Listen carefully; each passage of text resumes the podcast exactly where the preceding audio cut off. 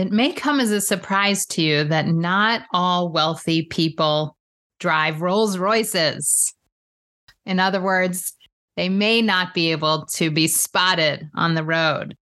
So today's topic is all about how to find and engage the wealthiest people in your community. Let's get started.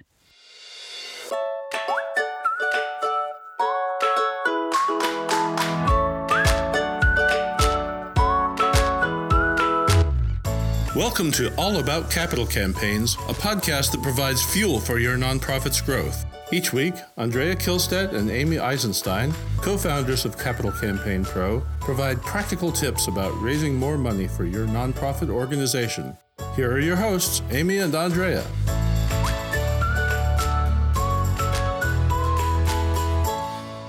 Hi, I'm Amy Eisenstein. I'm here with my colleague and co founder, Andrea Kihlstedt.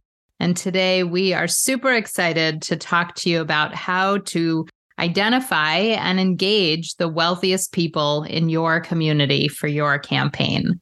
Andrea, get us going. Yes, thank you, Amy. Uh, this is such a great topic. You know, I think there are many, many organizations that don't feel like they have a direct line or access to the people with real wealth in their community. And what's more, they're intimidated by the very idea of trying to get to know those people. They feel like they're sort of outclassed or those people won't want to talk to them, right? And so as a result, they back away. They put themselves and their organizations in a different social class and they often miss huge opportunities. So I think it's important that we talk about it. We talk about how to find those people. Who are they really looking for? How to find them and how to draw them in, how to get to know them.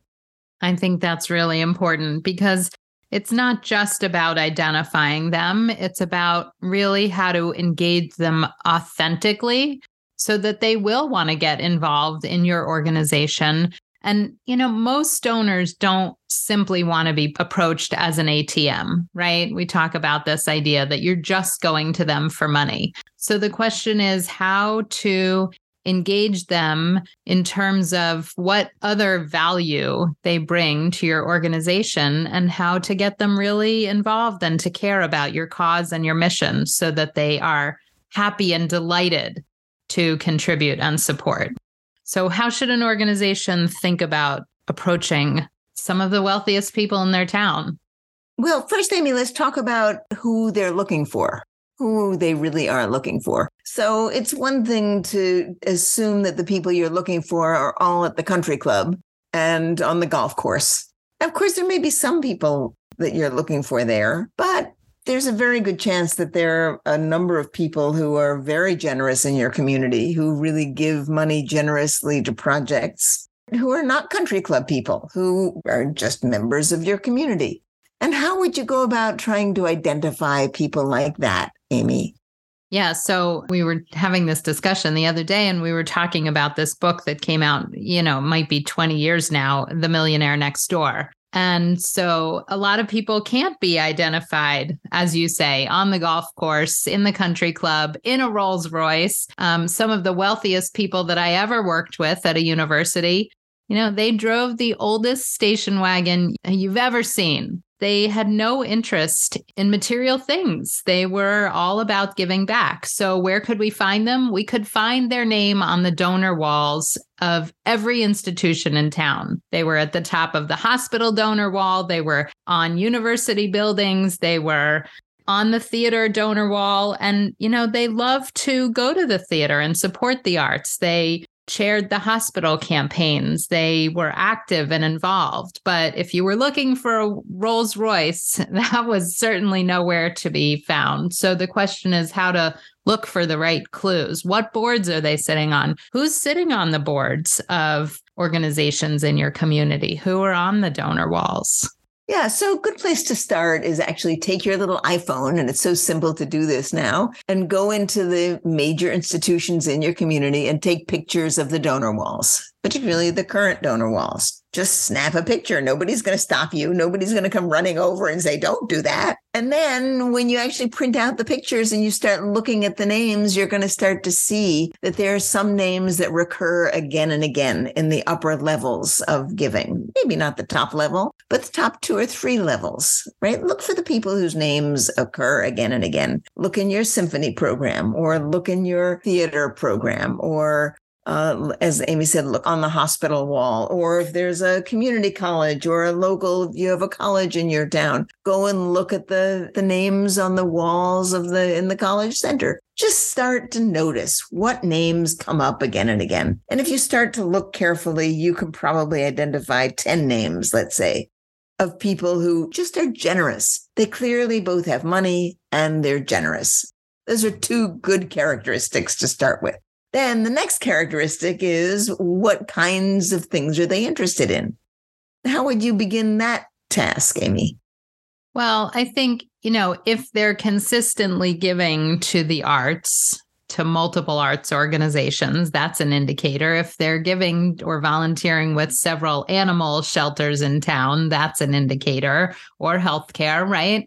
Many people do have pet projects and favorite charities. And you may start to notice a pattern. I would also talk to other people on your committee and in your network and try and branch out your network to whatever degree you can.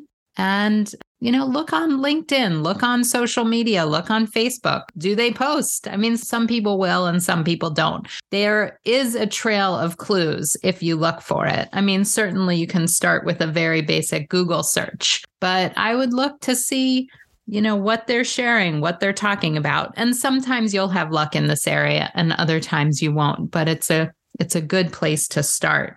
Yeah i mean you have to be fueled by curiosity. It really helps to be naturally curious about people and to try to find out what makes them tick. I, that's i mean to me it's always been fascinating to try to figure that out. And once you have an let's say you have a list of 10 people then make each one of them a little research project. Say, okay, how much can I find out about these people? What do they like? What do they give to?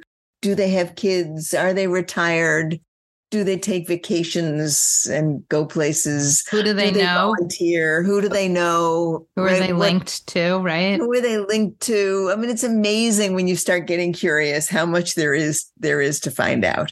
And at some point in that process, you're going to find that you have a connection that your organization has a connection to some of them. Now, some of them you may have no connection to at all. It's fine. Let them go.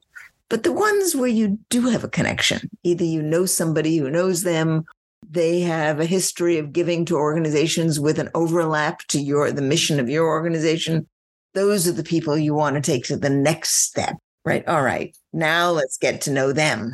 Well, one thing that we didn't say yet that I think is the most obvious, probably, hopefully everybody already did this, but you know, look in your database to see if they've ever given to you. Even if they've given you $5 or $10 or $25, I mean, that would be great if they right. are already in your donor database. That would be the best case scenario. But sometimes they are and often they're not and that's okay too. But yes andrea so we're looking for a connection. Someone in common or a common a commonality in terms of interests and mission. Right. So then there once you have that then there are a number of different ways to go. But i would not encourage you we would not encourage you to immediately submit a proposal right? That's not a good idea. You're not you're nowhere near ready to do that yet the next thing you need to do is to establish some kind of contact with them, to get to know them, to find out what they're interested in. Maybe you would ask them for, for advice.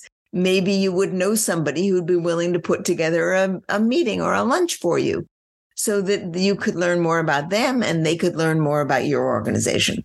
You're looking for these overlapping interests. And when they're natural and good, then there will be a way forward. And when they're not, when you have to turn yourself into a pretzel, right, to find a connection, then you should probably let it go and move on to the next person. So you're looking for people who have money, who are generous, that is, they give away money, who have an interest, a connection with you, some kind of a connection, and who have an interest in what you do, what your organization does. Once you've got that, all right, then there are ways forward. Yeah. I think, you know, and in a campaign is a perfect opportunity to go and introduce yourself and ask some of these folks for advice that you're finding overlaps with. And really asking them for feedback and input on your case for support, either formally or informally, formally through a feasibility study or more informally through a, a pre feasibility conversation, is a great way. And you can say, listen, I understand that you've been on multiple campaign committees throughout our community. And since you have so much experience with campaigns, we would really appreciate 30 minutes of your time to give us some advice and feedback as we head into a campaign. And that's genuine and authentic.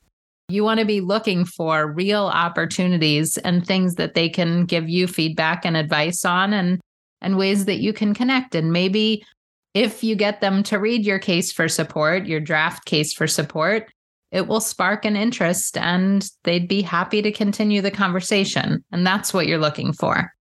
You know, one of the things that I think it's helpful to keep in mind when you approach people who have real wealth, right? Even though they don't show their wealth in fancy trappings, if somebody has real wealth, they may well be guarded about it, right? Because people will be coming to them again and again. So I like the idea of asking people's permission right? Asking permission can i come and talk to you about you know about your interests? I see that you give to the such and such organization. And we do have a direct overlap. You know can i come and learn what you're interested in and tell you a little about what we do to see if there's there's an overlap? Then once you find that there's an overlap you can say you know would it be okay if i put a proposal together for you let them say yes or no, right? The, the idea of permission questions is so respectful that I always think, particularly with people who have great wealth, who are used to being inundated with requests, asking for permission is a very helpful approach. Yeah, I think that's exactly right because people are bombarded and inundated and approached from all sides. And so if you are respectful and thoughtful and open and honest about your intentions, right? Don't pretend that you're not going into a campaign or that ultimately you're not going to be looking for money. You can say, listen, we're in the exploratory phases of our campaign. We're learning about how to do this and trying to meet new people. And we're wondering if you'd give us some initial feedback and find out if you have a potential interest in our project. You don't have to be coy about it. In fact, you shouldn't. They know what's going on. And the more open and honest you are, the more likely you are to get a receptive.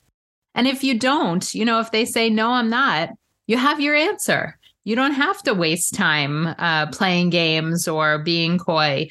If you can find a way in, great. If you can't, you you have your answer and you can move on last thing I'd like to say about this subject, Amy, is that this is a long term project. This isn't something that you should do, you know, well, I'm going to spend the next two weeks trying to get to know the richest people in town, right? That's not the way this business works.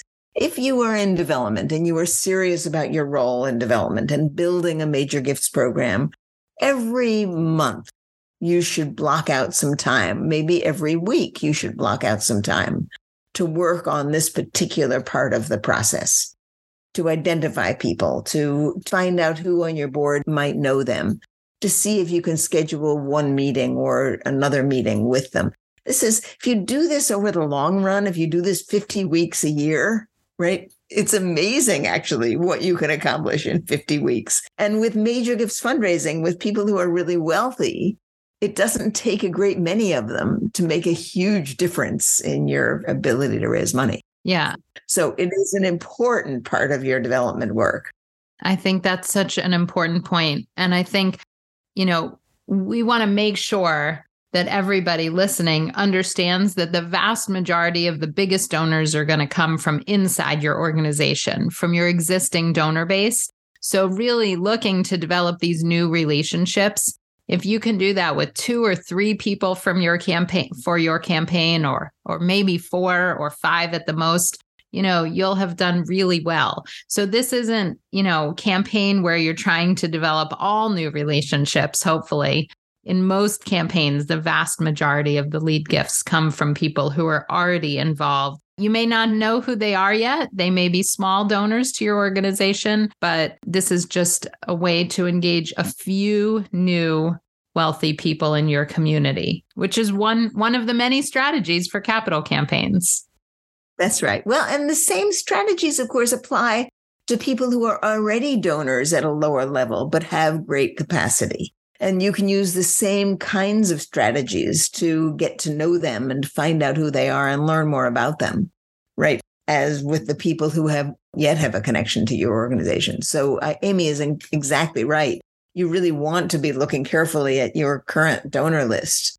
But some of the people on that list may give it a low level and may have great wealth, and you just may not know much about them yet and you should put them on your list of people to be working on and getting to know and finding out about. To my mind, it's one of the most exciting and important parts of this business, actually. Excellent. So, listen, if you want more guidance, more tips, more strategy on how to do this, I would love for you to visit capitalcampaignpro.com and sign up to talk to us because we would love to strategize specifically with you about how to do this for your campaign. So that's it for today. Thank you so much for joining us, and we'll see you next time.